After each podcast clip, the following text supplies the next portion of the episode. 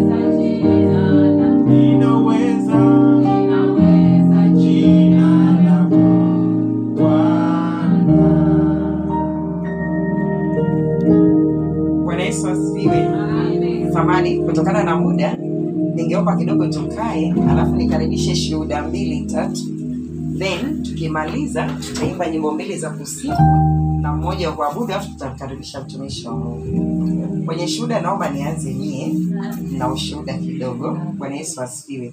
Mi nafundisha shule inaitwa Liberman. Ni shule iko katika shirika la Roho Mtakatifu kwenye shirika la Roman Catholic. Sasa pale tunafundisha mataifa tofauti. Kuna walimu ambao ni mataifa ya nje, ndio shule wakati inaanzaanza walisaidia kuiboost, yani mwanzilishi wa shule alitaka kuitengeneza shule yake katika high class, kwamba watu wamjue Mungu, watoto wafundishwe nidhamu, pia hata kitaaluma wawe vizuri, na tunamshukuru Yesu kwamba ndivyo ilivyo. Sheria ya pale kwamba tukifika wote mpaka hata mlinzi mmoja anabaki getini, mwingine anakuja kwenye kipindi cha maombi. Ni lazima, wala si ombi, ndo utaratibu ulivyowekwa, kwa sababu tunaamini kwamba kwa nguvu zetu hatuwezi. Sasa katika hao walimu wageni, mmoja alikuwa ni wale walimu wa kwanza, ikatokea shida ya vyeti, yaani vibali vya kuruhusiwa huku. Kwa hiyo ikabidi astopi kazi kwa muda mrefu.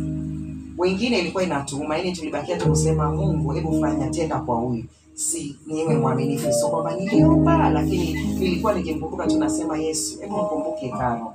Na asante Yesu, Yesu amejibu maombi, Karo amerudi kazini leo, ndo ameripoti rasmi na amepewa hilo. Nakaribisha mwingine.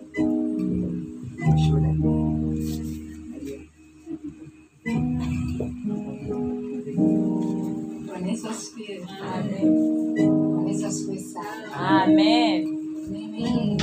Mungu kwa jinsi ambavyo ametenda katika maisha yako na familia yako. Mimi nilikuwa napita kwenye changamoto ya ndoa. Mambo aliondoka almost miezi nane.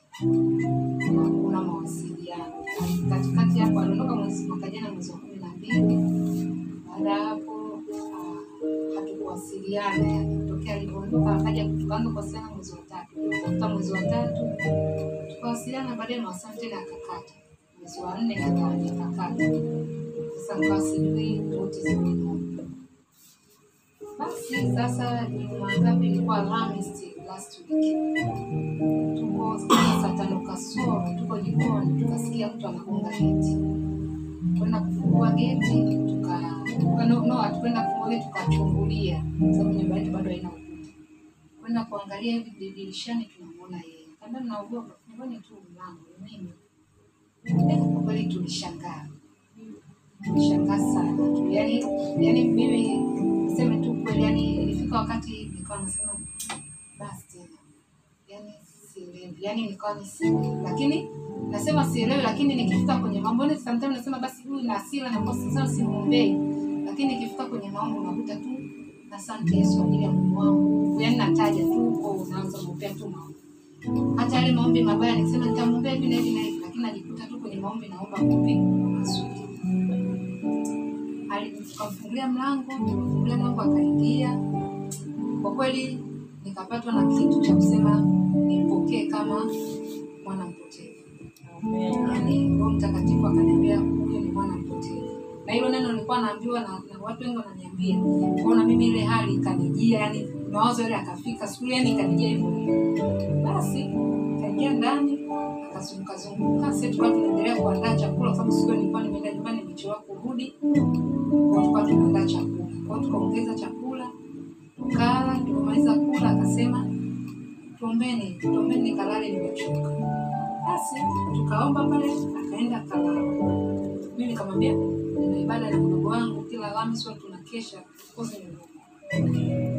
nikamwambia tu.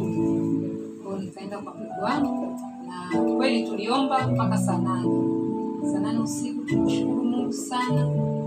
Baada hapo saa kumi moja pia nikaamka kila kila siku saa kumi na moja kuna kanisa moja kuna maombi nikaamka nayo nikafanya maombi nikamaliza. Nikaamka nisema sasa ngoja tu nimwandalie chakula. Ni sasa kama mwana nimwandalie tu chakula kizuri. Kwa hiyo naye akawa ameshaamka nimefungua kaangalia gari akaenda akaangalia gari nikamwambia unatoka akaniambia eh natoka kidogo basi naomba kaniletee maini akaenda akaniletea maini na kandaa na chapati nikapika pale vizuri chai nikawa nimetaka nipike hadi na chai ya maziwa. Hatimaye tukakuta maziwa yameisha. Basi baada ya hapo tukala chakula vizuri sasa tukakasa yaani mimi ndo nikaanzisha stori kuwaje vipi? Akawa ananielezea bwana mi nilikuwa na stress sana sana yani stress sana. Kila nilichokuwa naona nikifanya sipati appreciation. Yaani ile wanaume wana jinsi ambavyo wanakuaga wenyewe wana weakness zao. Sasa yeye ile kitu ikaona bora niende mbali. Kwa sababu yani at the same time wote tulikuwa tunapita yeye mangu kazi iliisha na mimi kazi ikaisha. Kwa hiyo tunakuwa tukawa na changamoto kwa hiyo alikuwa na mawazo ya kwenda akatafuta huko. Nikamwambia no mi nikawa na goma siende huko anakotaka kwenda. Mimi si huko mimi naona hakuna kitu siende kwa sasa ile mimi navyomkatalia yeye nadhani ikawa inamuumiza kwa mwisho wa siku ndo akaamua maamuzi ya magumu akaondoka of course na akaondoka vizuri. Tulikuwa tukapichana kiswahili. Kwaona alivyoenda kule hasira nini kwa akapata na stress kubwa. Kwa hiyo akaamua ndo hadi namba akadelete simu. Anakwambia line nilitupa line nilikuwa natumia nilitupa sikutaka mawasiliano na basi kwao namshukuru mungu kwa kweli. Sana sana kwa jinsi ambavyo ametenda na mpaka saa aliondoka kesho yake. Aliondoka akisema anarudi rasmi Alhamisi. kwa hiyo yani namshukuru mungu na mawasiliano yanaendelea vizuri sana sana. Moyo ambao mnapita kwenye hii changamoto. Yani sio rahisi inauma. Yani I know inauma inauma sana mimi siku moja nilikuwa naongea hapa na, dada mimi katika changamoto zangu nilikuwa nafunga hadi tatu. Basi na mimi siku hiyo nilishafunga tatu mara moja. Lakini siku hiyo baada kama siku mbili nikajikuta na naingia katika mfungo wa siku tatu. Yaani ile tatu kavu nilikuwa nafunga yani nafunga. Yani hii kukonda na pamoja na mifungo lakini hizi wiki mbili zilizopita sasa sasa hivi ngoja kwanza nipumzike nahisi nitazidi kuisha. Nasema sasa nipumzike hata kama nikifunga nifunge tu hapo, kwa sababu yani unafunga mpaka sometimes unaona kizunguzungu. Kwa hiyo kwa kweli yani maneno ni mengi sana sana. Huyu atakuwa na mwanaume? Achana naye. Lakini ukweli ukisimama na msimamo wako wewe unachokiamini katika moyo wako na ufahamu wako na akili zako. Mungu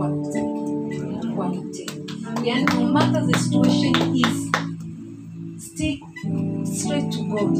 Yani kwa kweli mi nilikuwa nafika stage huyo ana mwanaume achana naye. Kwa sababu mi nilikuwa nasema basi ngoja niende nika- huko kama ana mwanamke nijue. Unajua wananiambia usiende, unahangaika nini? Eh, mbona wewe bado kijana tu? Eh, wanaume wapi? Sasa nikikaa nafikiria mimi sasa nita ina maana nitakuwa nabadilisha wanaume mpaka lini? Kwa hiyo yani ni stori ni nyingi nyingi nyingi, lakini kwa kweli nilisimama na Mungu mpaka nikasema au nirudi kule kanisani ambapo nimefunga ndoa. Kweli last week nikasema ngoja niende kanisani nilipofunga ndoa. Nikasema naenda kutoa sadaka kwa ile madhabahu nikabeba sadaka yangu nikaenda kanisani kule nilipofunga ndoa niketiki mama na sadaka yangu siku sadaka kuna zile sadaka za siri nikatoa ile sadaka yangu nikainenea maneno nikamwambia mungu naomba mungu kweli na mungu akatenda. Yaani wiki hiyo hiyo mungu akafanya, yaani sikuamini kwa kweli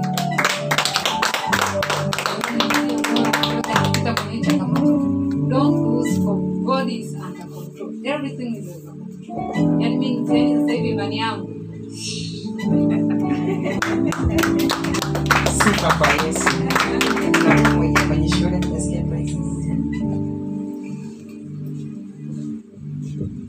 Yesu asifiwe. Amen. Mi namshukuru Mungu amenitendea, sababu kuna kipindi napita kigumu, akielezeki akielezeki, kwa sababu hata mke wangu unayekaa naye hani ajui yaani yaani yani ukweli halisi jinsi ninavyopita, sababu namalizia ile kijuujuu tu. Kwa hiyo kwa ile deep hajui, kwa sababu hawezi kukubalia.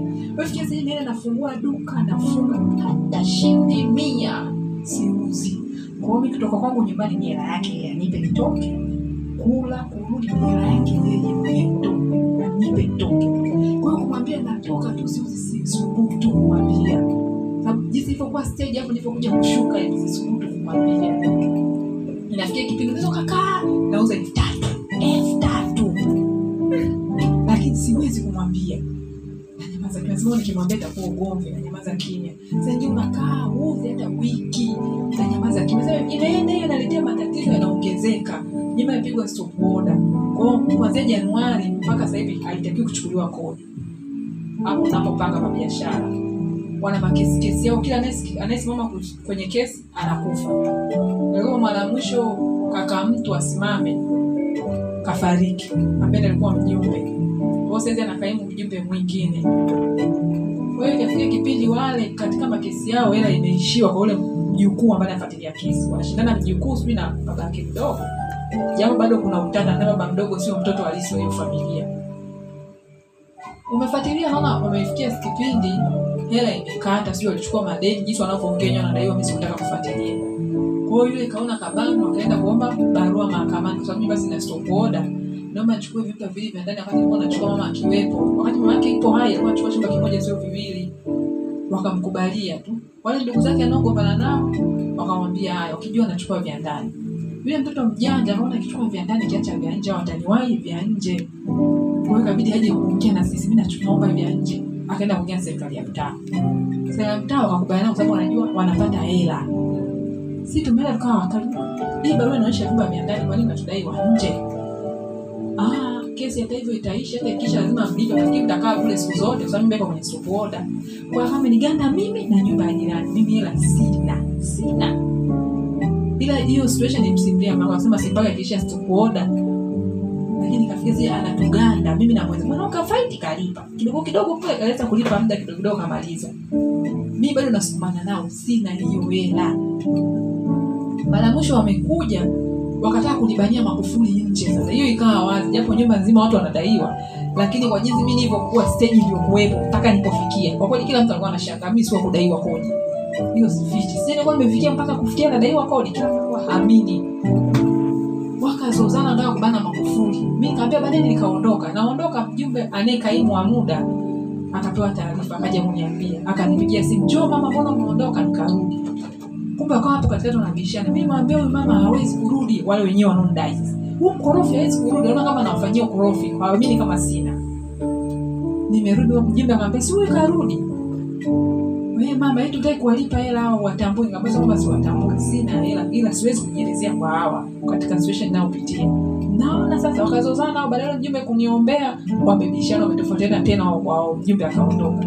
Uwe kuna mzozo ah, mi nikasema naondoka. Unaona alivyo mkorofi jumamosi tunarudi atupe hela yetu. Kwa hiyo wakubana wakaondoka. Mi nikasema mzozo wenyewe alishalibana nataka kubana. Nikafunga duka nikawa naondoka. Nikaja tena baadaye. Hapo tumeachana mtaa mzima ishaonekana tofauti kwa sababu hali iliyokuwa nayo na hali niliyofikia hamna mtu anaweza kuelewa. Hakuna. Wakawa wameondoka na mimi nimeondoka. Baadaye nikaja kufungua. Baadaye ghafla wakawa wadogo wa- yaani wakawa wapole wao wenyewe tena. Baada ya mwenzao ndugu yao mmoja kusema nyie huyu hii hali anayopitia sio ya kawaida. Nyie kuna vitu mnafanya katika kufuatiliana na makesi yenu kwa hiyo hata wewe unashindwa kufanya biashara. Huu si wa kukaa hii. Nyie kuna vitu mnafanya kwenye hii nyumba. Lakini hivyo sikuvijaji kufuatilia mambo yao ndio hapo wakazidi kushuka. Baadaye hapo wanatoka kwenye kesi yao wanafuta tena tunaongea tunaelewanana wametee na ghafla vizuri. Maneno bwana ni hela sisi tunadaiwa tunataka hela kwa wadai kodi yao milioni moja na laki nane. Niambia kuna friji kuna mtu atakuja kulichukua hela West Point. Akini atanipa hela nitawapa. Nika- baadaye nikasema nyie saidieni kutafuta wateja. Mkipata mteja mpeni. Wakati huo anakuja kuchukua friji alisema anachukua friji na kabati kwa milioni moja na laki nane. Ili mi kuondokana na kesi za kelele za wale kaambia mtachukua lakini pamoja hapo napata hasara. Kabati la laki tano aluminium thamani ya laki tano ni kubwa. Friji nilikuwa nasema kwa milioni moja na nusu sawa. Lakini kutokana na sitaki yeye na wale nikamkubalia tu achukue kwa milioni moja na laki nane lakini kama mungu akawa amefunga hivi akupata hela nasukumana naye akupata yule kijana nikamwambia tafuteni na mteja. Wamena ametafuta wamekosa mteja wamepata milioni wamepata milioni moja. Mwenyewe anasema hela ngumu umepata mtu wa milioni moja. Lakini sisi tunachukua hivyo. Mimi nikamwambia subiri basi mvumilie huyu ambaye mtapata hela ya kuwatosha. Ah ah, kwani wanapata hasara gani? Tuache tu tuchukue. Bado unafanya kumlazimisha. Mimi na navutana nao kile kiubinadamu. Ni Mungu ndo anajitukuza mimi nangana kuvutana subiri nipate hela ya kutosha kabisa. Wewe una hasara gani kwani? Una hasara gani? Tuache tulichukue. Sisi tutakuandikia unatupa milioni moja na laki ibaki laki tano jana wakaja akalichukua hilo friji na sasa kuja kulichukua. Ghafla hapo jana nimeamka na uchungu amefika dukani na uchungu na yani nasikiza mambo pendo nalia tu. Nasikia uchungu uchungu unatoka wapi? Naliuza? Nikasikiza maombi baadaye nishasikiza maombi basi roho inaambia mpigie Rufilisi lakini sishasikiza maombi baadaye ule ni mtumishi ikabidi mpigie nikamwambia mimi ni hivi na hivi na hivi kwa sababu of course situation alikuwa anaijua anaambia wewe ni Mungu anajitukuza hapo. Au mwiba wako wamekubali wameji- yaani Mungu awatumia wao wamesamea hiyo laki wanakuandikia milioni moja na laki tano. Ni Mungu hapo ameamua mwenyewe yani katumia njia hiyo baada ya kuongea nikasikia amani sababu uchungu kawa umepotea. Baadaye wakaja tukakata si baadaye naambia nasikia kukuombea. Akaniombea meomba naweza kuomba. Baadaye wakaja akachukua friji wakaondoka nalo. Wameondoka nalo napigiwa tena simu huyu anataka risiti kaambia risiti sijui nilipoiweka lakini nakumbuka nyumbani na sehemu niweka warranty nikaambia kifika nyumbani nitaangalia. Nimefika nyumbani napekua naona warranty friji yenyewe nitumia miaka mitatu tu. Nikamwona friji bado mpya? Mbona anasumbua hivyo? Nampigia jana ambaye nimepata hiyo hiyo ndicho ninachotaka anambia dada usijali usijali. Tushauza ile friji lenyewe milioni moja. Wala usijali nakuja kuandikia leo nimetoka nafanya yeye kumtafuta sasa. Nimepita hapo nikuandikia pamoja na kitano au nitakuja kesho kutwa nikamwambia haya wewe namshukuru Mungu kanitendea, anachodai ni laki tatu namshukuru Mungu.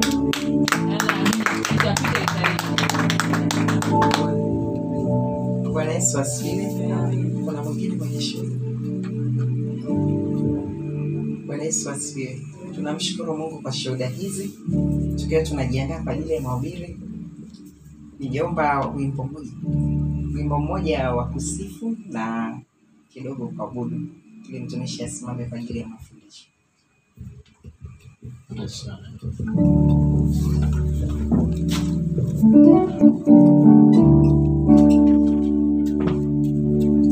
Nina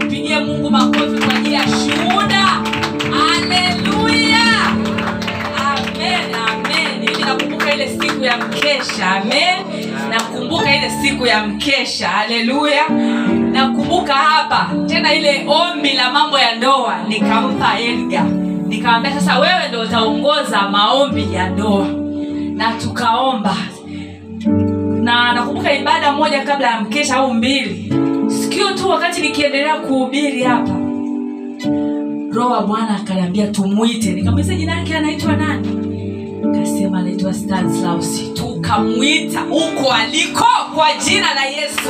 Sisi hatuangalie ameshikiliwa na nini amefungwa na nini tukamwita. Na mungu ni mwaminifu. Upepo umeenda kumleta huko. Haleluya!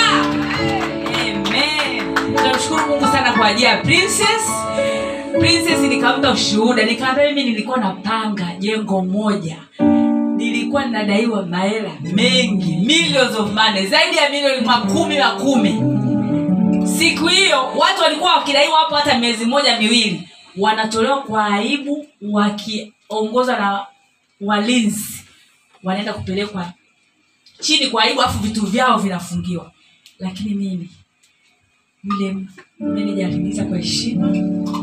Akaniambia mama wewe naomba chukua tu vitu vyako vyote uende.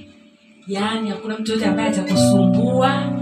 Yaani wewe uondoke tena kwa amani wala hata usi yaani kwao nikaambia princess mungu saidia anaweza kumtumia huyo huyo mtu ambaye ndo anamdai huyo huyo mungu anaongea naye. Kwa sababu nilikuwa naambia sasa njia sina. Akaambia ni wewe wala yani uwe na amani uondoke. Yani tuliondoka kwa heshima alafu mungu akatupa gari la bure la kubeba vitu. Kwa nikaambia princess huyo ni mungu amefanya. Yaani wale wale ambao wanahitaji hiyo hela wao ndo wamesumbuka wameenda kutafuta mteja. Huyo ni mungu. Tumemuomba haleluya. Amen. Tumpigie mungu makofi.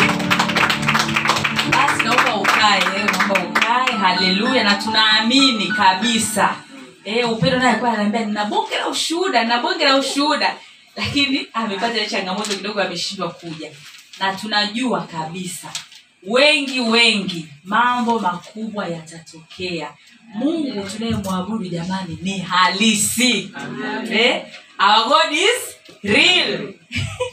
Hicho ndio nilichotokaga nacho kwamba jamani huyu mungu ni halisi yaani sio kwamba tunamsoma tunamsikia tu kwenye redio watu wengine wakishuhudia. Ah, ni halisi.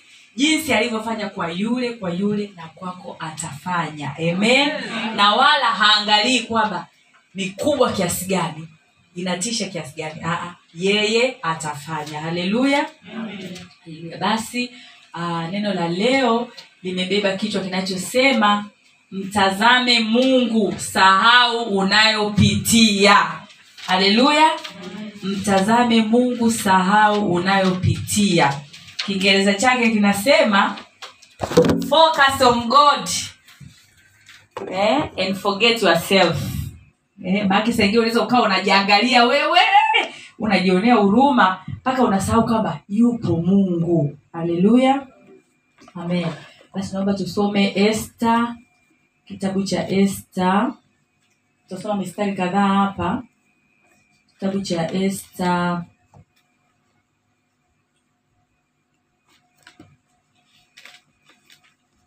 Esta ule mlango wa nne. Tasoma mstari wa kumi hadi wa kumi na sita. Alafu ya. Kuna habari nyingine hapo tutaizungumzia. Alafu tutaendelea. Esta mlango wa nne tumeizoea sana esta mlango wa nne mstari wa kumi hadi wa kumi na sita. Neno la mungu linasema ndipo esta akasema hathaki ndipo esta akasema na hathaki akamtuma tena kwa mordekai kusema watumwa wote wa mfalme wanajua sana hata watu wa majimbo ya mfalme ya kwamba mtu yoyote akiwa mwanaume au mwanamke atakayemjia mfalme katika ua wa ndani wala hakuitwa. Kuna sheria moja kwake kwamba auawe isipokuwa yeye ambaye mfalme atamnyoshea fimbo ya dhahabu ili aishi. Wala mimi sikuitwa niingie kwa mfalme yapata siku thelathini. Basi wakamwambia modekai maneno ya esta. Naye modekai akawaagiza wampelekee esta jibu kusema wewe usijidanie wewe kuwa wewe utaokoka nyumbani mwa mfalme zaidi ya wayahudi wote. Kwa maana wewe ukinyamaza kabisa wakati huu ndipo utakapotokea wayahudi msaada wa wokovu kwa njia nyingine. Ila wewe utaangamia pamoja na mlango wote wa baba yako. Walakini ni nani ajuaye kwamba wewe hukuujia ufalme kwa ajili ya wakati kama huu?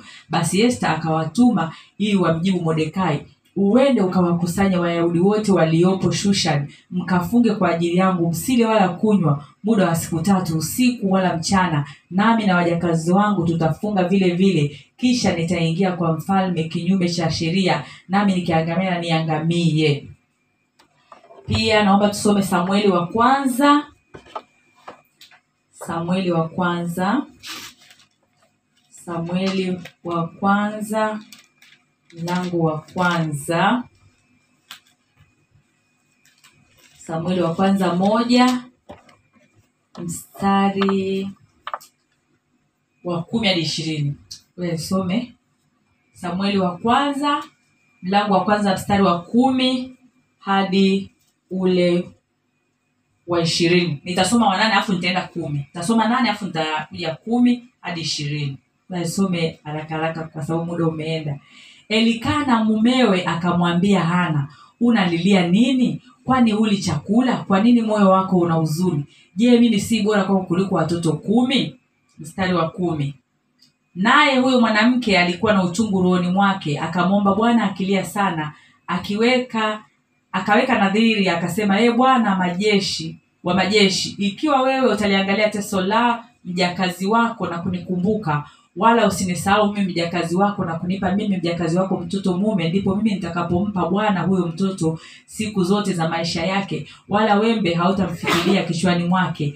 Ikawa hapo alipodumu kuomba mbele za bwana eli akamwangalia kinywa chake. Basi hana alikuwa akinena moyoni mwake midomo yake tu ilionekana kama ananena sauti yake iki, isisikiwe kwa huyo eli alimdhania kuwa amelewa ndipo eli akamwambia je utakuwa mlevi hata lini? Achilia mbali divai yako. Hana akajibu akasema hasha bwana wangu mimi ni mwanamke mwenye roho ya huzuni. Mimi sikunywa divai wala kileo ila nimeimimina roho yangu mbele za bwana. Usimdhanie mjakazi wako kuwa ni mwanamke asiyefaa kitu kwa kuwa katika wingi wa kuugua kwangu na kusikitika kwangu ndivyo nilivyonena hata sasa. Ndipo eli akajibu akasema enenda kwa amani na mungu wa israeli akujalie haja yako uliomwomba naye akasema mjakazi wako na aone kibali machoni pako. Basi huyo mwanamke akaenda zake naye akala chakula wala uso wake hakukunjamana tena. Wakaondoka asubuhi na mapema wakasali mbele za bwana. Kisha wakarejea na kufika nyumbani huko rama. Elikana akamjua mkewe naye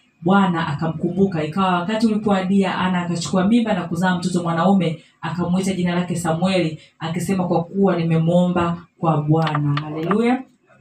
Naomba nisome tena mstari mwingine wa mwisho. Samueli wa kwanza mlango wa kumi na saba. Samueli wa kwanza mlango wa kumi na saba. Mstari nitasoma mstari wa arobaini na moja arobaini na sita alafu nitasoma na hamsini. Nitasoma mstari wa arobaini na moja arobaini na sita. Samueli wa kwanza mlango wa kumi na saba mstari wa arobaini na moja hadi arobaini na sita alafu nitasoma na hamsini neno la mungu linasema huyo mfilisti naye akamsogelea daudi na kumkaribia na mtu yule aliyemchukulia ngao yake akamtangulia. Hata mfilisti alipotazama huku na huku akamwona daudi akamdharau kwa kuwa ni kijana tu mwekundu tena ana sura nzuri. Mfilisti akamwambia daudi je mimi ni mbwa hata umenijia kwa fimbo? Mfilisti akamlaani daudi kwa miungu yake. Mfilisti akamwambia daudi njoo huku kwangu nyama yako nitawapa ndege wa angani na wanyama wa mwituni ndipo daudi akamwambia yule mfilisti wewe unanijia mimi na upanga na fumu na mkuki bali mimi ninakujia wewe kwa jina la bwana wa majeshi mungu wa majeshi ya israeli uliowatukana siku hii ya leo bwana atakuua mkononi mwangu nami nitakupiga na kukuondolea kichwa chako nami leo nitawapa ndege wa angani na wanyama wa nchi mizoga ya majeshi ya wafilisti ili kwamba dunia nzima wajue kuwa yuko mungu katika israeli. Mstari wa hamsini. Hivyo daudi akamshinda yule mfilisti kwa kuombewa na jiwe akampiga mfilisti akamua, walakini daudi hakuwa na upanga mkononi mwake. Haleluya. Hapa tunaona stori tatu tofauti. Tunaona kuhusu este este tunajua kwamba alikuwa kwanza alikuwa ni binti yatima akaenda akaolewa katika ufalme. Alafu yuko kule wakati yuko ametulia mambo yanaenda vizuri kwenye jumba la ufalme ghafla uh, amani huku. Yani wakati ametulia kwenye jumba lake la ufalme amani anapanga mchakato mbovu wa kuiangamiza uh, uzao wa wayahudi walioko kwenye ile nchi. Hesta hana habari. Mordekai akapata hizo habari kwamba hamani ameshaandika waraka ambao utasababisha wayahudi wote wauawe sasa mordekai ambaye ni mjomba wa Esther eh, anaenda ku anatuma taarifa maake sasa ni malikia hawezi kumwona direct tena. Kumbuka ndo anatuma ah, yule mjakazi wa Esther anamwambia aende amwambie haya mambo yaliyotokea. Anamwambia "Mm, mimi kwanza hapa kwanza kwa mfalme ukiingia kabla hujaitwa unauawa. Labda akuonyeshe fimbo yake ya dhahabu. Lakini mimi na siku thelathini yani naendaje? Yani Esther akaona haitawezekana. Hiyo ndo stori ilivyo mpaka hapo tuliposoma hii mistari. Lakini pia kuna mtu ambaye tunamuona huku hana hana yeye alikuwa hana mtoto na alikuwa na mke mwenza aitwa penina. Penina alikuwa anamkashfu sana. Kwao hana alikuwa na uchungu kwa sababu alikuwa hana mtoto. Na pia tumemwona daudi ah, jinsi ambavyo uzoefu wake ulikuwa mdogo kwenye mambo ya vita. Yeye alikuwa anajua kupambana na dubu na simba lakini anakutana na mfilisti na anakwenda kwa jina la bwana na mungu anamshindia. Neno letu la leo linasema mtazame mungu sahau unayopitia Ah, mara nyingi tunapopita katika changamoto ni rahisi sana kubebwa na wimbi la kujitazama wenyewe. Unaweza ukasema kujitazama wenyewe kivipi? Kuna kujionea huruma eh? yaani unakuwa ni ile kujiangalia wewe mwenyewe tu. Eh? kwa mfano kama hapo Esther yaani alichoangalia ni ile hatari ya maisha yake inayomkabili. Lakini hakukumbuka kwamba kuna mungu ambaye yuko juu ya chochote kile. Kwa sababu yeye alikuwa anajua ni hivyo. Hivyo hivyo na sisi tunapopita kwenye changamoto mara nyingi tunajikuta tunashawishika kuangalia kwamba ah bwana hata hivyo nikienda itakuwaje? Eh? kwa mfano hapo nikaa namwambia princess ina maana hapo kilichokuwa kinakubana ni kwamba eh, unajua mara nyingi tunakuaga tumeshikamana na mali zetu eh? sasa mimi nilishapoteza vitu kwa hiyo ilikuwa ni rahisi sana kuongea na princess. Nikamwambia kilichouma sana hapo. Yeye akawa anauma sana kwamba anaona yule kijana kwamba atachukua kwa hela ndogo. Lakini kinachouma sana ni ile kitu chako kwenda. Haleluya huwa inauma jamani eh, kupoteza lakini uh, leo mungu anazungumza na sisi tujifunze kumtazama yeye. Unajua ukimtazama mungu hautaangalia njia zako eh? yaani hautatumia logic. Ujue mara nyingi tunategemea kwamba mungu aje hivi kwamba hesabu zake zilikuwa ni kwamba mimi na hizo friji nauza Niki, hizo friji nikiuza tapata hela nalipa kodi. Haleluya.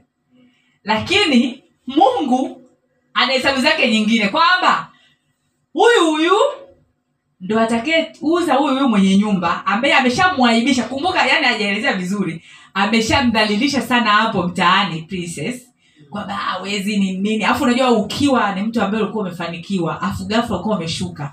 Yaani wale watu ambao walikuwa wanatamani kuwa kama wewe. Nasema ask me. Niulize mimi yaani watakufanyia kila yani ni kama sasa roho ya kukulipizia. Eh, kwa sababu yani hawaja yani hawakuweza kupata access ya mahali pa kukunyanyasia. Sasa wamepata mahali yani watakugaragaza. Mimi nakumbuka nilikuwa- nilikuwa mwenyekiti kwenye kikoba kimoja. Sasa nikashindwa kulipa. Huu, huu. na hicho yani hicho mi nilikuwa ni bosledi yani enzi hizo na watu ndio nikaja ku yaani mungu amenifundisha sana. Kumbe watu bwana walikuwa naniheshimu na kuninyenyekea kwa sababu nilikuwa na hela. Sasa mi nilikuwaga sijawai kujua kusema kweli. Labda kwa sababu nilikuwa sijawai kuwa na hela kabla. Kwa hiyo hivyo. Kwa hiyo sasa hivi nimekuja kwa hali ni mbaya. Mama mpaka watu ambao wategemei wanakudhalilisha wanakusema vibaya. Nikasema oh. kwa hiyo sasa kilichotokea hapo ninarudi kwenye kwa ishu ya princess ni kwamba unataka mungu atumie hesabu zako. Lakini mungu ana hesabu zake yeye. Na ndio maana yeye ni mungu. Na anasema katika neno lake kwamba njia zangu sio njia zenu. Kwamba njia za mungu ni tofauti kabisa na njia zetu. Haleluya kwa hiyo inabidi tuweze kumruhusu mungu eh? maake mara nyingine unakuta tumekuza tatizo tumelifanya limekuwa kubwa kuliko mungu. Na baadaye tutaenda kuona kuna hasara za kuwa hivyo. Kuna hasara zake wapendwa. Haleluya. Ambapo usipozijua utajikuta unaendelea kukaa kwenye hilo jaribu kwa muda mrefu. Eh? mimi watu wote ambao nakuwa na, naomba nao ambao wanapita kwenye changamoto na kitu ambacho nawasisitiza ni kuhakikisha unakuwa strong kupambana na hilo jaribu uweze kutoka haraka. Haleluya. Haleluya. Ehe yani kupambana nomata giza ni totoro kiasi gani ni kupambana kuhakikisha kwamba mchana unakuja haraka. Ukisoma zaburi ya sabini na moja daudi anamwambia mungu nitokee haraka nijibu haraka. Daudi anadai arudishiwe ukuu wake arudishiwe heshima. Maanake ameshavyeveeshwa na maadui. Anataka arejeshewe haraka. Haleluya. Yes siku nikamwona mtumishi mmoja anasema anaomba god help me god help me now. Eh, nikasema huyu nani? Bwana anamkomandi mungu. Sasa nimekuja kusoma neno kumbe daudi alimwambia mungu nijibu haraka haleluya yes. Uh, hasara za kuendelea ku, kujitazama wewe kujionea huruma eh, kwanza ku, kutumia logic kwenye mambo ambayo mungu ndo anaweza kufanya. Hasara ya kwanza kabisa ambayo utaipata kwanza kabisa utachelewesha mpenyo utachelewesha muujiza wako. Hicho ni kitu cha kwanza. Yaani utachelewesha kutoka. Kuvuka hautavuka. Kwa sababu wewe si unategemea akili zako? Na mungu ameshasema tusitegemee akili zetu. Kwa sababu akili zetu tukizitegemea haziwezi kutusaidia. Kwao utajikuta unaendelea kuwa pale pale. Kwao ndomana unazokuta unaweza kukuta unaweza miaka miaka na miaka. Kumbe ishu ni kwamba kwa sababu wewe unaangalia e, labda nikienda kuaplai kazi shirika fulani ndiyo nitapata mpenyo labda nikifanya biashara fulani ndio nitapata mpenyo kumbe mungu anataka hata ufunge ufunge hiyo biashara anataka ufanye kitu kingine. Sasa kwa sababu wewe unaenda na akili zako hata kile mungu anachokuonyesha husikii. Nafikiri wapo shule jinsi ambavyo nilikuwa niende kuuza uji eh, nikaangalia mpaka nikagombana na mume naambia "Ah, bwana huyu tatizo hauna nanii mindset ya kibiashara mimi sijali eh, mimi sijali sijui eti si graduate sijui nini. Mimi nitaenda kukaa tu niuze uji yani haina shida. Akasema no. Lakini nilipo nikatulia. Yaani ni kama kuna kitu kikanituliza. Pa nilivyotulia na kutafakari. Na kumsikiliza mungu. Ndio nakumbushwa mbona wewe? Ndani yako kuna vitu? Kwani usivitumie hivyo vitu? Ndo ilikuwa sauti ya mungu. Hapo. Amen kwa hiyo kumbe tukiendelea kujiangalia sana sisi tutachelewesha mpenyo. Lakini tunapoendelea kujiangalia sana sisi tukiangalia logic tukiangalia vitu vinavyoenda nani wa kunisaidia? Hey, hivi bana pale nani unamjua nani bwana pale tra anisaidie yani unaelewa? Yani ukiwa wa namna hiyo utakosa kumwamini mungu. Na unavyozidi kumkosa kumwamini mungu unazidi kuchelewa. Haleluya! Yaani inabidi kujilipua kujilipua kweli kweli kwamba umeamua wewe unaenda na mungu totally haleluya kitu cha tatu ambacho a- a- a- sara ya tatu ya kuendelea kujitazama wewe na kuto kutazama mungu utajawa na uchungu. Kwa sababu utashangaa miaka inakatika. Mwaka wa kwanza huko pale pale mwaka wa pili huko pale pale mwaka wa tatu huko pale na ukiwa na uchungu huwezi kuomba vizuri. Ukienda mbele za mungu ukilia sio kama unampenda mungu. Unalia kwa sababu unalia na hizo changamoto. Kwa hiyo relationship yako na mungu imevurugwa. Imevurugwa na nini? Uchungu uliojaa ndani yako. Kwa ukienda kwa mungu mungu kwa nini? Mtu mmoja amekaa muda alikuwa amekaa muda mrefu sana hajapata mtoto. Basi akawa amekuja sasa kuongea na mimi. Akaniambia why me? Nikamwambia ina maana kuna jambo mungu amekuamini nalo. Kwa hiyo inabidi wewe uone namna gani unainuka hapa ili uweze kuvuka. Lakini ukikaa kwenye why me yaani mungu kweli aliona ndo alikomoa "Ah, mungu akomeshagi mtu eh? unajua watu wengi wanafikiri mungu anakomesha. Jamani mungu hakomeshi mtu. Mungu sio kama sisi wanadamu. Hakomeshi mtu. Mungu huwa anaonya eh, anakanya anani lakini kwa kweli kukomesha hapana. Mungu ni pendo. Sindio tumeimba jamani? Mungu ni pendo apenda watu. Mungu ni pendo anipenda. Kwa mungu anatupenda. Hawezi yani mungu sio kama mimi. Kwamba nikikuona unaenda mbele naweza nikakutegeshea ili usiende mbele. Hapana mungu ni pendo anatutakia mema anataka tuvuke. Haleluya. Kwa hiyo inabidi uh, tuangalie kama bado tuna uchungu katika situation tulizopita na hasara ya mwisho ambayo inaweza ikatokea kama hautamtazama mungu wewe ukaendelea kutazama tu ukajiangalia tu wewe mwenyewe ukaangalia tu hizo changamoto unazopitia utamwacha mungu. Watu wengi wamemwacha mungu kwa sababu ya majaribu. Sindio jamani? Si tunawajua? Wengine walikuwa faya kabisa. Mimi kuna watu nawajua walikuwa wameokoka. Ni moto ni moto. E, mimi kuna watu ninawajua.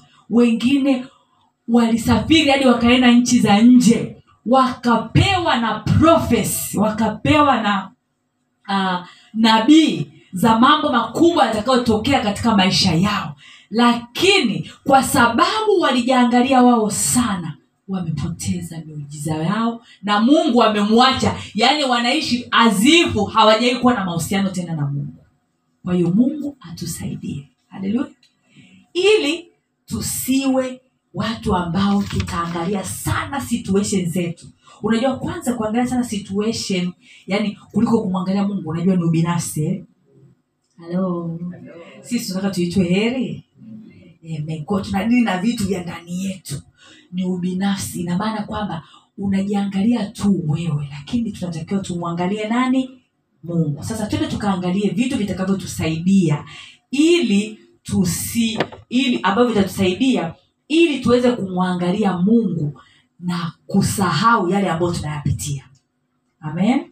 Vitu ambavyo vitatusaidia ili tuweze kumwangalia mungu na ili tuweze kumwangalia mungu na tusiangalie yale tunayoyapitia.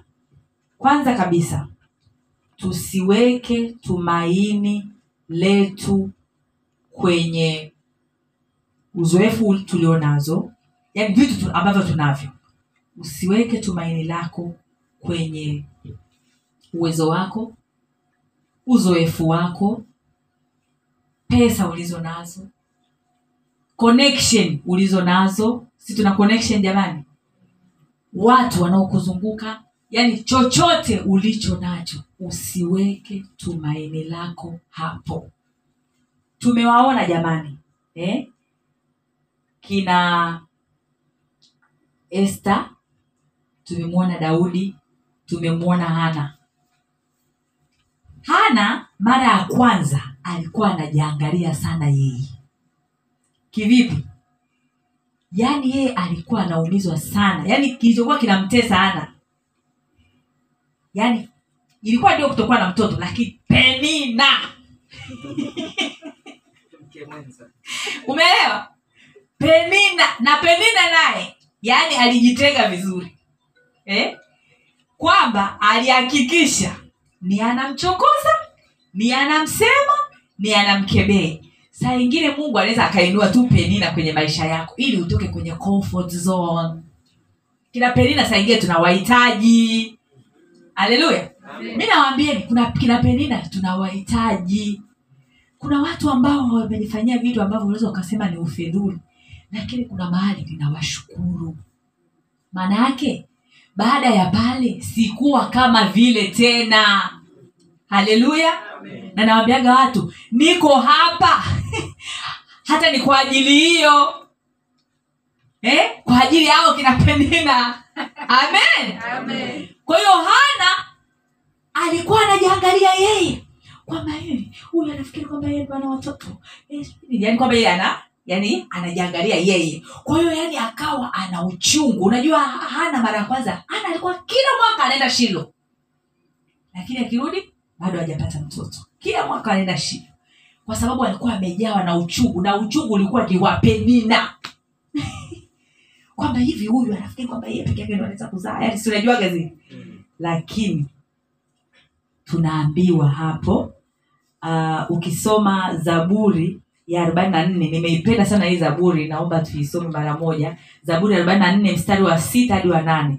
Zaburi arobaini na nne mstari wa sita hadi wa nane nasema maana sitautumainia upinde wangu wala upanda wangu hautaniokoa bali wewe ndiye utakayetuokoa na watesi wetu na watuchukiao umewaaibisha tumejisifia mungu mchana kutwa na jina lako tutalishukuru milele daudi hapa anasema yeye hata utumainia upinde wake wala upanga wake. Anajua mungu ndo atakayemwokoa haleluya. Kwa hiyo inabidi kufika mahali useme mungu sitaangalia ninapitia aibu gani ni mtu gani ananisema vipi ni aibu gani ninapata. Eh? mmoja akaja akaa ameshea na mimi jinsi ambavyo ana madeni yanavyomtesa akaniambia yani hapa nimechanganyikiwa. Yani yani alikuwa kweli amechanganyikiwa. Akanambia wamesema wanakuja nyumbani kwangu. Nikaambia sikia make tukaangalia yani there is no way yani hakuna njia ambayo kibinadamu tunaweza tukalipa hayo madeni. Nikaambia sasa sikiza nikwambie kitu. Fanya hivi. Kwa nini usiamue ukubali hiyo aibu? Yaani hivi nikaambia hivi mwambie mungu mungu kama ni wewe umeruhusu basi mimi nakuwa comfortable na relax. Kwa sababu kama mungu akiruhusu upite kwenye bahari ya shamu hupiti mwenyewe. Haleluya kama mungu akiruhusu upite kwenye moto hutapita mwenyewe atapita na wewe. Haleluya kwao nikamwambia hebu tulia. Kwenye hiyo aibu ambao unaiogopa sana hapo mtaani mungu atakuwa na wewe. Nikamwambia hivi sikiliza wacha waingie gharama. Wakodishe tarumbeta. Na mdundiko na kila ngoma ambao wanaweza wakaipata. Alafu waje wapite mtaani wakikuimba jina lako kwamba tunamdai fulani tunamdai fulani tunamdai fulani. Yaani mtaa wote chafuke! Kwa sababu kusafishiwa jina dada kupo. Haleluya! Kusafishiwa jina kupo. Mimi ni ushuhuda unaoishi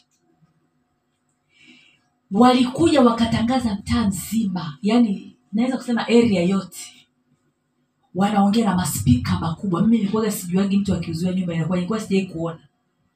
Lakini walikuwa wanatangaza. Alafu ilikuwa ni ule wakati wa jioni unajua watu wamerudi kazini yani watu wametulia. Yani, wani, yani ibilisi yani anapanga mchakato mchafu kukumaliza.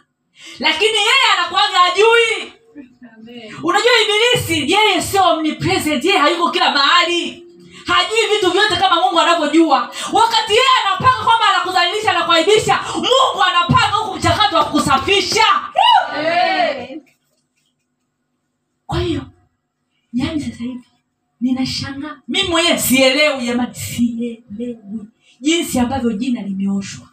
Limeoshwa.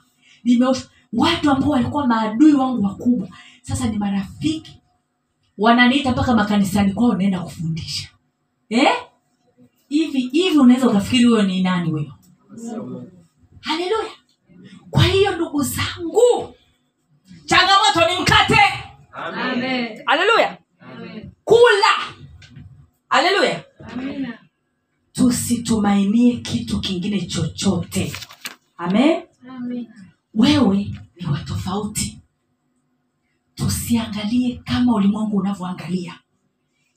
Este alisahau kwamba yeye ni mtoto wa mfalme. Yuko kwenye jumba la mfalme lakini ni mtoto wa mfalme wa wafalme. Anaanza kufikiria kwamba yeye ni kama hao wengine kwamba oh, hakuna mtu yoyote ambaye anaweza kuingia kwenye jumba la mfalme bila ruhusa. Wewe ni mtoto wa mfalme wa wafalme? Huyo ni mfalme lakini wewe ni wa mfalme wa wafalme. Kwa sasa ah, unajua mtu yoyote akienda pale anauawa alisahau kama yeye ni unique na alipotamua nafasi woo, tunaona aki- akivutwa na kuambiwa hata akitaka nusu ya ufalme. Jamani huyu mungu ani msimpigie makofi? Unajua mungu sielewi. Watu wanavyoelezea hasa wazungu kusema kweli huwa wanajua kumexplain mungu Ilikuwa sema, yani hawa ni wanafiki. Kwa sababu ulikuwa uoni lakini seriously niko tayari kuwa mnafiki. Yani mungu jamani. Yani sijui yani yani mi wanamwambiaga tu yani wewe yani mimi sikuwezi. Yani kuna saa anaweza kufanyia vitu yani anaweza- sikuwezi. Yani mi ndo hivyo yani wewe basi mi sikuwezi. Basi we tu basi uendeleaga tu mimi sikuwezi. Amen? Kwa hiyo hesta alikuwa amejifikiri kwamba yeye ni sawa. Hivyo hivyo saa ingine sasa tukafikiri kwamba sisi ni sawa na wengine. Sisi jamani ni wateule. Amen. Kwa hiyo tusiende kama ulimwengu unavyoenda. Tusiongee kama ulimwengu unavyoongea. Eh, ulimwengu umekata tamaa. Usikubali kuongea kama ulimwengu unavyoongea mimi nilifurahi sana siku ile Edgar alivyoongeza maombi. Tena nilimpangia papa. Watu wengine wote prayer point nilikuwa nishawapangia muda wakapata muda wa kujiandaa nini. Lakini tukiwa hapa nataka tuombe. Nikasikia kabisa roho mtakatifu akiniambia kwamba elga ndo aongoze mlani maombi kuhusu ndoa. Nikaambia elga utaongoza maombi ya ndoa. Hey, sijajiandaa. Nikaambia ndo hivyo. Na aliongoza. Kitu kimoja alichokisema. Akasema mimi nimesema. Tena alikuwa amesema maeneo hapa hapa. Eh? mimi nimesema mume ninayemtaka ni yule ambaye nilifunga naye ndoa na sio mume mwingine. Na tukasema huyo ndo tunaenda kumdai. Amerudi ajarudi haleluya. Amerudi yule au sio yule? Huyo ndo bwana. Amen. Uh, wakati paulo ukisoma uh, ukisoma matendo ya mitume kumi na tisa mstari wa kumi na moja hadi wa sita sita soma hapa kuna wale wana waskewa ambao walivyomwona paulo anatoa pepo nao wakageza! Pepo liliwachana eh? likawararararua wakajikuta wanakimbia wakiwa uchi na damu zinawatoka eh? ni utaenda kuipata hiyo story naomba ukaisome una kitu cha kujifunza matendo ya mitume kumi na tisa mstari wa kumi na moja hadi wa ishirini nenda kasome hadi wa ishirini. Yaani kwamba walisahau kwamba petro sio kama wao. Petro was unique. Petro alikuwa ni nabii alikuwa ni uh, mtume. Alikuwa ni uh, mtumishi wa mungu. Alikuwa anatumika na mungu. Wao wakafikiri kwamba ni vitu ambavyo unaweza ukakopi na kupesti tu. Haleluya hiyo ni njia ya ya kwanza ni kitu cha kwanza kwamba usiweke tumaini kwenye kitu chochote kutoka katika hali yako ambayo unapitia. Kitu cha pili unatakiwa ujue kwamba vita vyetu sio juu ya mwili na ya damu na nyama. Sio juu ya mwili yaani juu ya damu na nyama. Vita vyetu ni vya kiroho wapendwa. Haleluya vita vyetu ni vya kiroho. Hiyo utaipata wakorinto wa pili mstari wa kumi uh, wakorinto wa pili mlango wa kumi mstari wa tatu hadi wa nne. Wakorinto wa pili mlango wa kumi mstari wa tatu hadi wa nne ndio utaona kwamba vita vyetu sio juu ya mwili ya damu na sio juu ya mwili na sio damu ya juu ya damu na na nyama. Kwa hiyo tu, kutokana na hayo tunatakiwa mambo yetu tuyapeleke kiroho. Usiende kama wengine wanavyoenda. Usiongee kama wengine wanavyoongea. Kidogo unatakiwa uonekane kidogo kama zime, kama dishi yako limeyumba hivi. Yaani yani dishi yako likiwa limeyumba. Yaani hapo sasa utakuwa unaenda sawasawa na baba yako wa mbinguni. Kwa sababu utakuwa unaenda tofauti. Kwa sababu kuongea kwako kuamini kwako kila kitu chako kitakuwa ni tofauti. Eh? ukisoma warumi kumi na mbili mstari wa pili inasema tusienende kwa na, namna ya dunia hii. Kwa sababu sisi sio wa dunia hii wapendwa. Haleluya kwao kama sisi sio wa dunia hii hatutakii kwenda kama dunia inavyoenda. Eh? Watu wengi wamekata tamaa kuhusu ndoa. Lakini nataka nikwambie hata kama unapitia ugumu kiasi gani hali mbaya kiasi gani kwenye ndoa yaani ni makosa ni kosa kubwa la jinai kuamini kama ulimwengu unavyoamini. Hata katika hiyo hali uamini kwamba hata sasa ninaona giza kwenye hii ndoa lakini mchana unakuja. Amen. Amen. Haleluya yes kwamba ndiyo ninapitia magumu hapa na hapa lakini bwana atanionekania. Oh, wasema "Ah, bwana mtu akipataga kansa anakufa. Huo utasema wao wanakufa lakini mimi sitakufa. Kuna mstari wa ayubu unasema ninaujua vizuri sana kwa kiingereza when they say there is casting down we will say there is lifting up. Kwa kiswahili nafikiri inasema kwamba hebu ya niwangalie. Ayubu. I think ni ishirina tisa kumi na ngapi? Sijui kama tutapata kiurahisi lakini lakini uh, tu nizungumzie. Uh, yaani kwamba watakaposema kwamba labda vitu vyote vimeisha yaani pale kwako wewe yaani ndo yaani ndo kumekucha. Amen hebu mtu mmoja angalia ayubu ishiri na tisa. Ayubu ishiri na tisa. Ilikuwa vizuri sana nikaipata. Eidha ni ayubu ishiri na tisa au ishiri na mbili. Ehe. Ayubu ishiri na mbili ishiri na tisa. Jamani mpigeni makofi roho mtakatifu. Mpigeni makofi roho mtakatifu. Yaani amenipeleka direct kwenye mstari. Amen nilikuwa nishasema siusomi lakini naekea ni mstari wa mtu leo na nakuomba upokee kwa jina la yesu. Ayubu ishirina mbili ishirina tisa inasema hapo watakapokuangusha utasema kuna kuinuka tena. Hiyo inatosha kwa jina la yesu. Utakapoangusha kuna kuinuka tena. Amen. haleluya kwa hiyo usi, na kuangushwa usiogopeshwe na kuangushwa. Unaweza ukaangushwa kazini ukaangushwa kwenye ndoa ukaangushwa kwenye familia ukaangushwa kwenye maeneo mbalimbali. Lakini kuna kuinuka tena mpendwa. Amen. Kwa hiyo wewe kazi yako ni kujua hii. Sitaki kupigana kama wanadamu wanavyopigana. Ngoma tunaenda nini? Kiroho yaani mi nimefika point sasa hivi. Yaani maisha yangu unavyoishi signo hata kitu kimoja.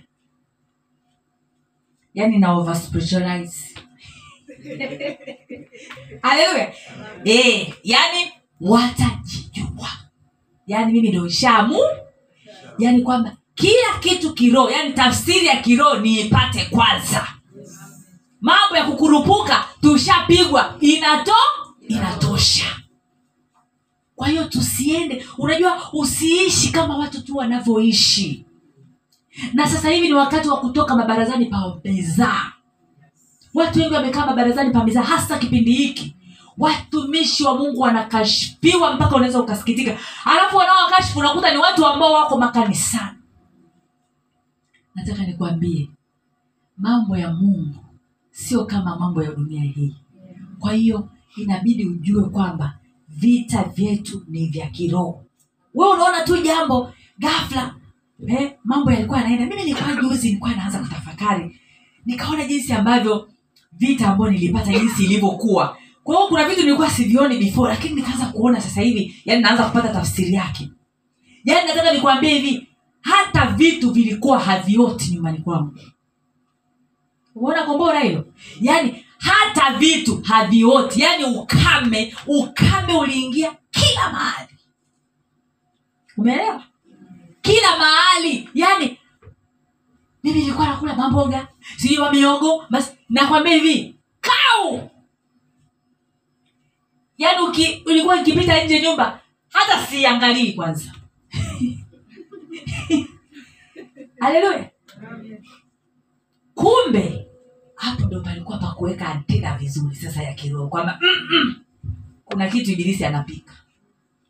Haleluya kuna kitu ibilisi anapika. Kwa hiyo usipuuzie kitu. Umeona kitu kwa mtoto wako tabia uielewi vitu uvielewi usilale. Wanawake ni jeshi kubwa. Kazi mwanajeshi halali. Umeona mme wako gafla haeleweki aleweki ah, ah, wewe usiangaike na simu. Piga simu mbinguni. Bwana atakushushia faili namna hiyo mi nakwambia yaani kuna dada mmoja alikuwa ananielezea mume wake akiwa mwanacheti akirudi anamwelezea "Hey, ulikuwa na mdada? Amevaa nyekundu. Yaani yaani anatamani akimbie. Kwa hiyo hasubutu kuchiti. Kwa sababu ni analetewa kila kitu mke wake. Lakini huwezi kuletewa kila kitu kama hujakaa sawa na nani na mungu haleluya.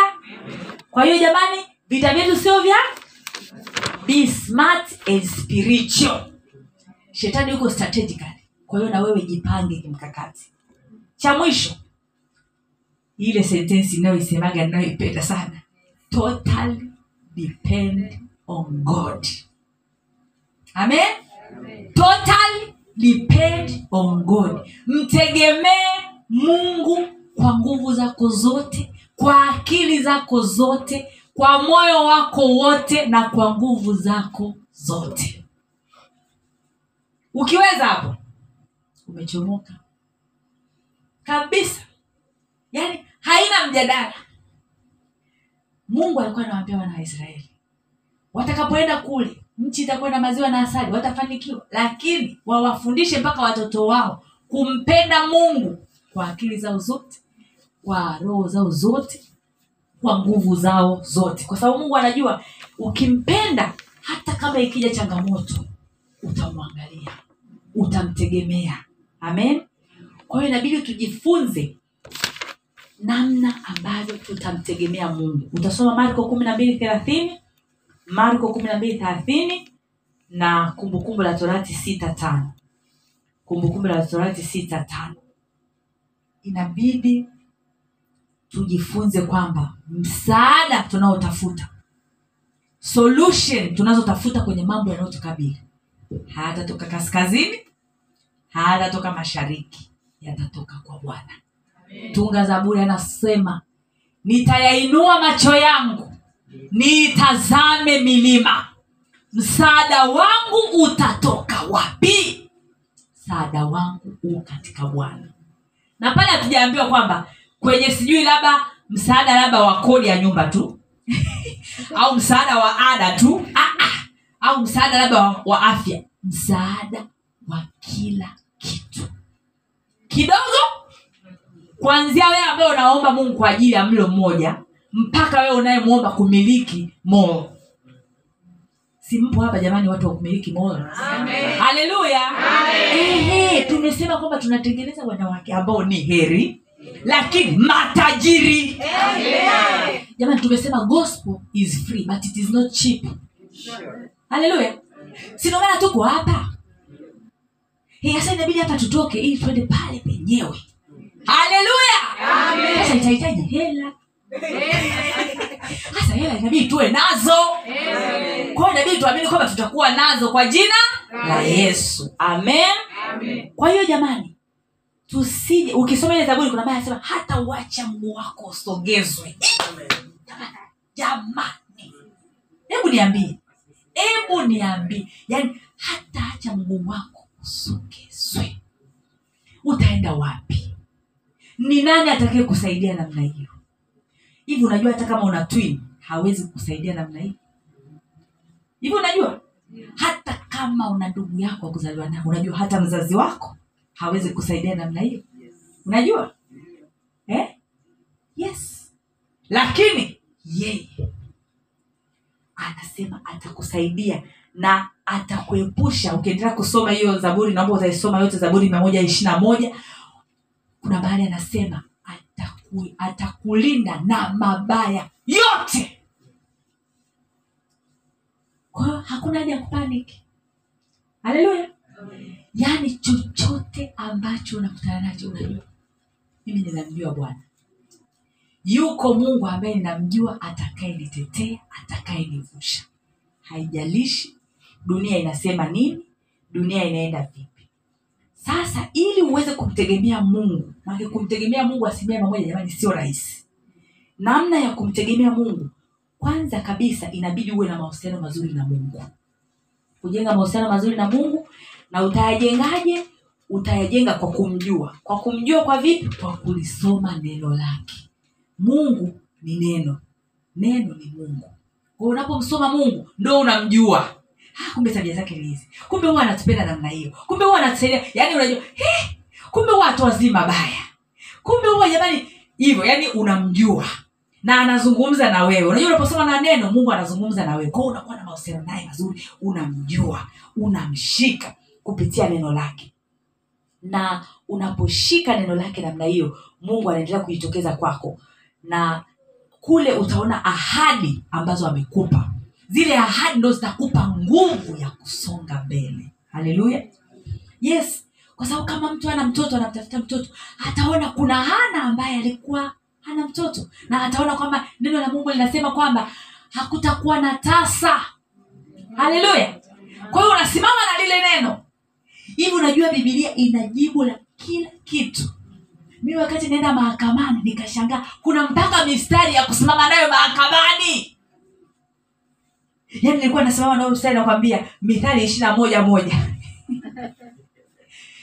E, katika jina la yesu. E, mungu. E, katika mikono ya mi, mikono uh, katika nini katika mikono yako eh, mioyo ya wafalme ni kama mifereji. Wewe unaigeuza unayotaka kwa jina la yesu. Nageuza moyo moyo wa akimu moyo wa benki hey! na iligeuka shoga yako eh, mungu analiangalia neno lake alitimize. Amina. Yaani nyinyi achaneni na huyu mungu. Yaani anatisha. Yaani unajua anatisha uliamini hilo neno? Kitu cha pili. Uliamini neno linalosema? Ukisoma isaya hamsini na tano mstari wa kumi hadi wa kumi na moja hii jamani siwezi kuacha kusoma. Hii siwezi kuacha kusoma kabisa. Maanake kuna jambo zuri hapa. Haleluya! Kuna jambo jamani situmekuja nyumbani mwa bwana? Hebu hebu tule tule tu shibe uh, isaya hamsini na tano mstari wa kumi hadi wa kumi na moja. Neno la mungu linasema maana kama vile mvua ishukavyo na theluji kutoka mbinguni wala hairudi huko bali huinyesha huinywesha ardhi na kuizalisha na kuichipukiza ikampa mtu apandaye mbegu na mtu alaye chakula. Ndivyo litakavyokuwa neno langu litokalo katika kinywa changu. Halitanirudia bure bali litatimiza mapenzi yangu nalo litafanikiwa katika mambo yale niliyoyatuma kwa hiyo jamani ukisimama na neno la bwana halitakuacha mtu. Linafanya kile ambacho limeahidi. Amen? Halitamrudia bure.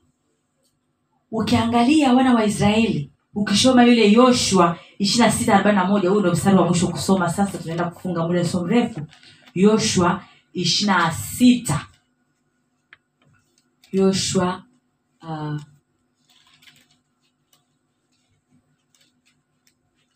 think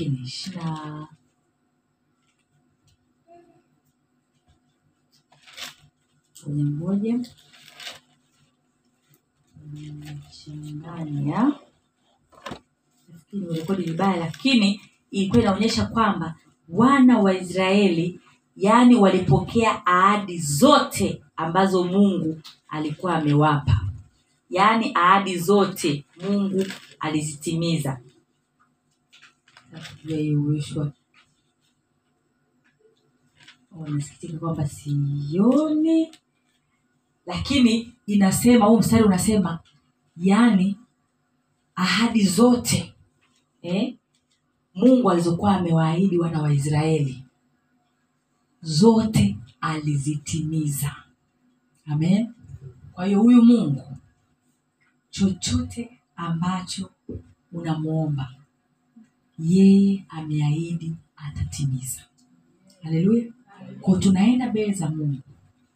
Kwanza kabisa tutawaombea ulinzi uh, helga na princess kwamba na mtumishi wa mungu huyu ambaye karo tutaombea ushuhuda mungu ambao mungu ametenda kwao ukawe permanent. Amen. Kunaomba tusimame alafu tutaenda kuomba ahadi ambazo mungu ameahidi kwetu. Eh, kama alivyosema basi mungu atusaidie tusijiangalie sisi tusiangalie situation tunazopitia tumwangalie yeye na hizo ahadi alizotuahidia aweze kuzitimiza. Haleluya.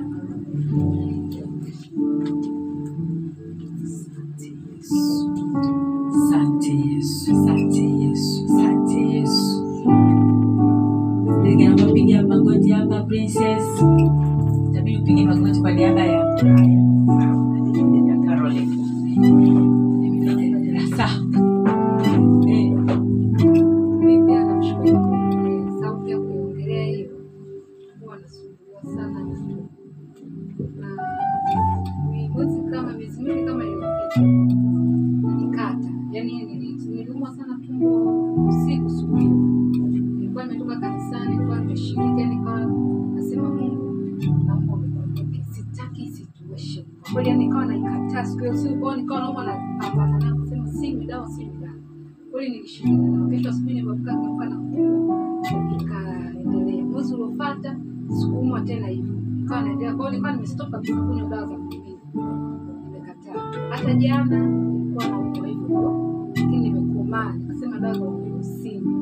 majani fulani nimepanda pale kwangu, ndio yale nayachuma, nayachemsha na kula, lakini nataka ifike stage hata hayo majani sinywi.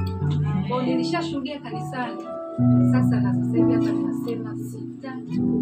Leo yenyewe nilikuwa na nisije, ila kaomba na mtumishi hapa akaniombea sana, nimefika mahali hapa. Yaani naamini imeisha kwa jina la Yesu. Haleluya. Baba yetu na Mungu wetu wa mbinguni, Baba, katika jina la Yesu, asante Baba kwa ajili ya Helga, asante kwa ajili ya maisha yake, asante kwa mambo makubwa ambayo umetenda katika ndoa yake, kwa jinsi ambavyo umemrejesha mume wake. Mungu, tunakurudishia sifa na utukufu Baba, hili jambo ambalo umelianza katika maisha yake Baba, maisha ya ndoa yake, Mungu utaenda kulikamilisha. Neno lako linasema kwamba baraka zako wewe ni permanent. Mungu, hii baraka itakuwa ni permanent, na kwa jina la Yesu Stanislaus anarudi na familia itaenda kuanza tena kwa upya, na shetani ataaibishwa kwa jina la Yesu Kristo. Na Mungu, huu ni mlango wa mambo mengi, ni baraka ya kiuchumi, afya Baba, hata tumbo hilo linaenda kukoma kwa jina la Yesu Kristo. Mungu, tunashukuru kwa ajili ya Karo, kwa jinsi ambavyo Bwana umemsaidia ukamwezesha hata akaweza kupata vile vibali.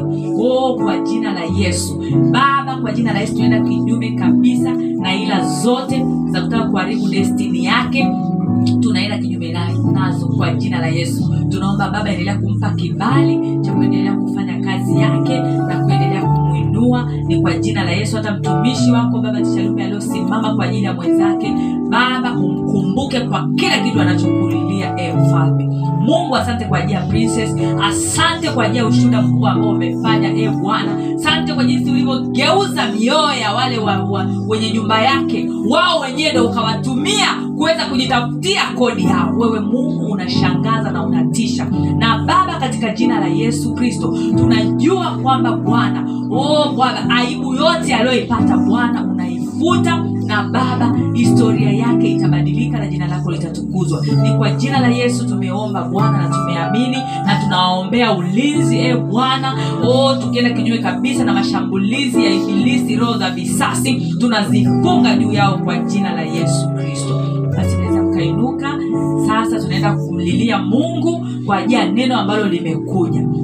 Yamkini katika maisha yetu ziko situation yako mambo tunaopitia twende tumwambie mungu aturehemu. Yamkini kuna mahali tumeangalia sana hayo mambo tunayoyapitia tukashindwa kumwangalia mungu ambaye yuko juu ya mambo. Tumwambie mungu atusamehe. Twende kwanza na hilo kwanza. O baba yetu na mungu wetu wa mbinguni. Baba tunaomba utusamehe. Ukisikia kupiga magoti piga magoti. Kile ambacho mungu anakuongoza kufanya fanya. Yamkini umeangalia sana hiyo situation. Yamkini umekaa sana hapo kwenye kuomboleza. O umekaa hapo umekata tamaa. Ukashindwa kumwangalia mungu kuna ambaye yeye anaweza yote.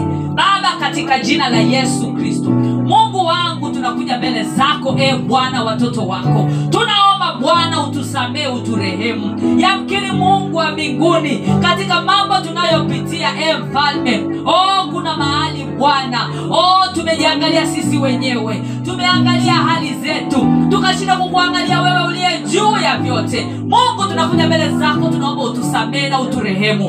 Falme tunaomba utuse- kwa jina la yesu. Tusamehe baba. Tusamehe mfalme. Rehemu ye bwana. Rehemu bwana. Turehemu mungu. Pale tulipoangalia matatizo pale tulipoangalia changamoto pale tulipoangalia ulimwengu pale tulipoangalia vitu ambavyo tunavyo tukashindwa kuweka macho yetu kwako.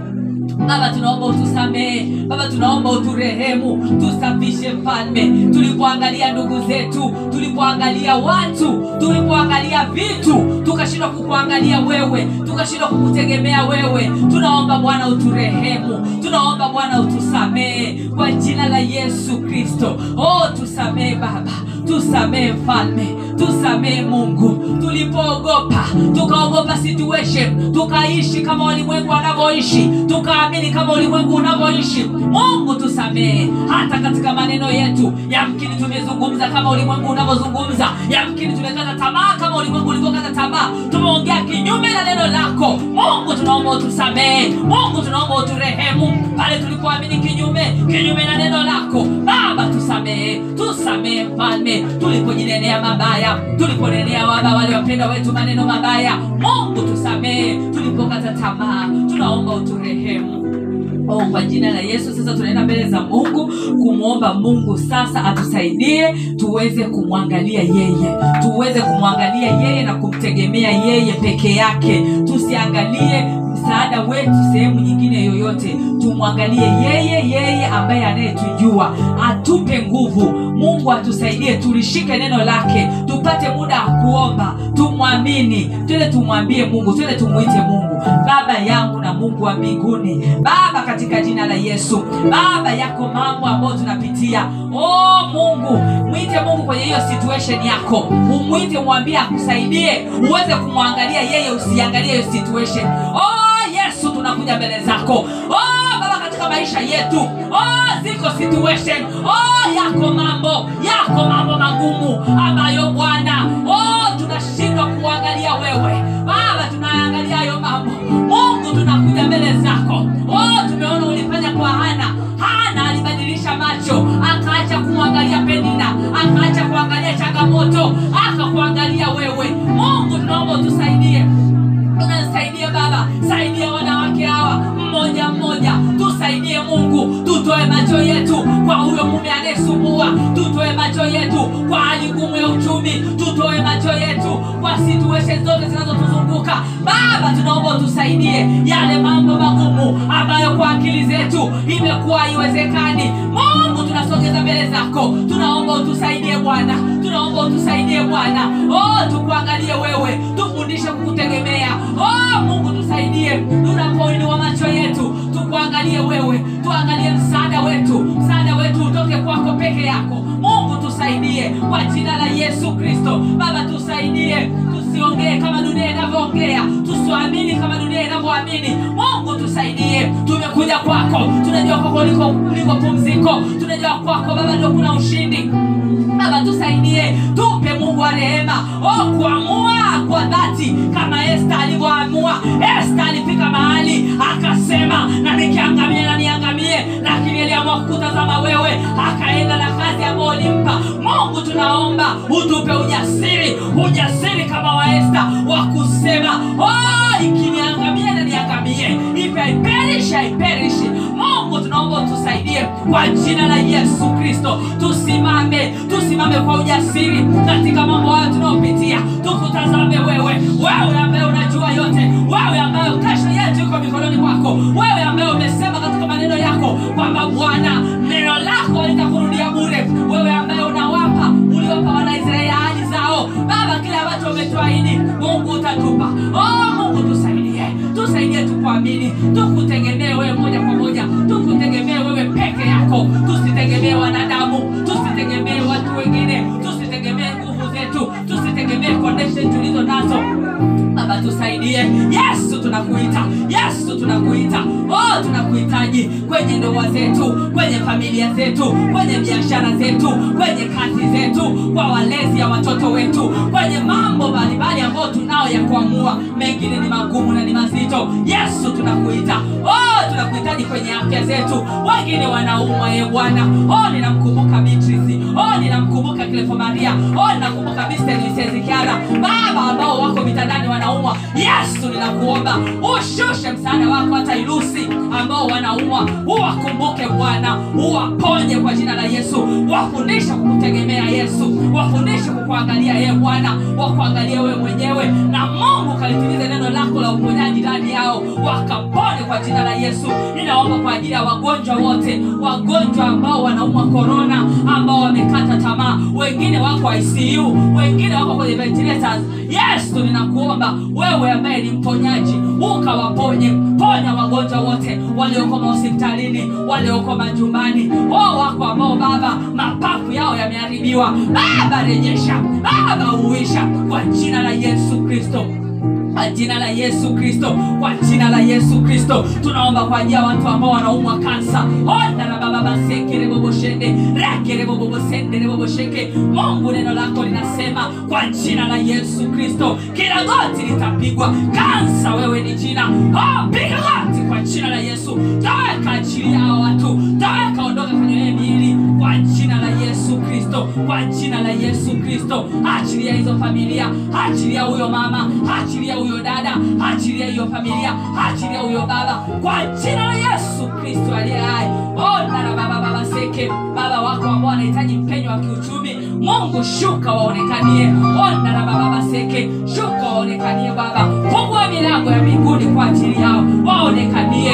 Wape hazina za sirini ye bwana kwamba wewe ni mungu ili julikane wewe ndio umefanya na umetenda. Kwa jina la yesu kristo baba wako wanaopitia changamoto za ndoa wengine wametengana na waume zao. Yesu tunakuita. Wewe bwana uliotenda kwa ega wewe ni mungu yule ubadiliki tunakuita baba jioni ya leo. Shuka baba kwenye hii ndoa. Rejesha ye bwana. Rejesha baba. Miaka iliyoliwa na parare nzige na madumadu mungu ukawarejeshe. Rejesha upendo wa kwanza. Rejesha mungu. Tunawaita huku walikofungiwa. Baba tunawaita kama wako na vibada tunawatenganisha tunawatenganisha tunaharibu usemi wao. Hawataelewana tena mpaka watakaporudi katika familia yao. Oh, tunaomba mwanzo mpya tunaomba jina jipya. Honda na baba seke honda na baba seka. Hefsiba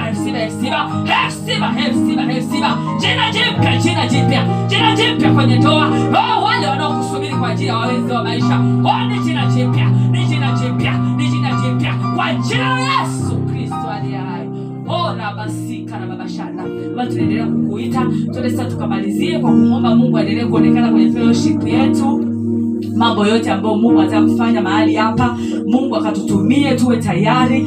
O rabashinda omba kwa ajili ya vitu vyote. Tunajua tuna mahitaji mengi. Hata space hii ni kwamba tuko tu kwa muda tunajua tunahitaji sehemu kubwa tuende tumwombe mungu atuonekanie zaidi sana ni nguvu zake zaidi sana ni nguvu zake na uweza wake. O baba yangu na mungu wa mbinguni asante baba kwa kutuamini kwa ajili ya huduma hii ya wanawake mungu kwa jina la yesu tunakuomba bwana. Endelea kuonekana. Shuka na nguvu zako baba. Shuka na uweza wako bwana. Oh, kwenye hii fellowship uonekane wewe peke yako. Ushuke wewe peke yako. Mungu tuhudumie. Baba hudumia mtu mmoja mmoja. Mtu mmoja mmoja umvushe. Mtu mmoja mmoja baba umtoe kwenye changamoto wanazopitia kwa jina la yesu kristo. O shetani asipate nafasi ya kujipenyeza kwenye huduma. Oh, anapokuja kwa njia moja. Ukamsambaratisha kwa njia saba tofauti. Baba mahali hapa ikawa ni mahali ambapo watu watakuja wakiwa na vilio wataondoka na vicheko. Ikawa ni mahali pa makimbilio watu watakuja na vifungu watafunguliwa. Oh baba watakuja wagonjwa wanapona ndoa zinapona. Baba wanapokea nguvu za utajiri. Mungu ukaonekane baba watu wakakue kiroho watu wakakujue. Oh baba kwa jina la yesu. Ondarababasike la baba kila neno takalobiriwa mahali hapa likaambatane baba na ishara. Kwa jina la yesu kristo tumeomba na tumeamini. Haleluya haleluya. Amen. Pigie mungu makofi.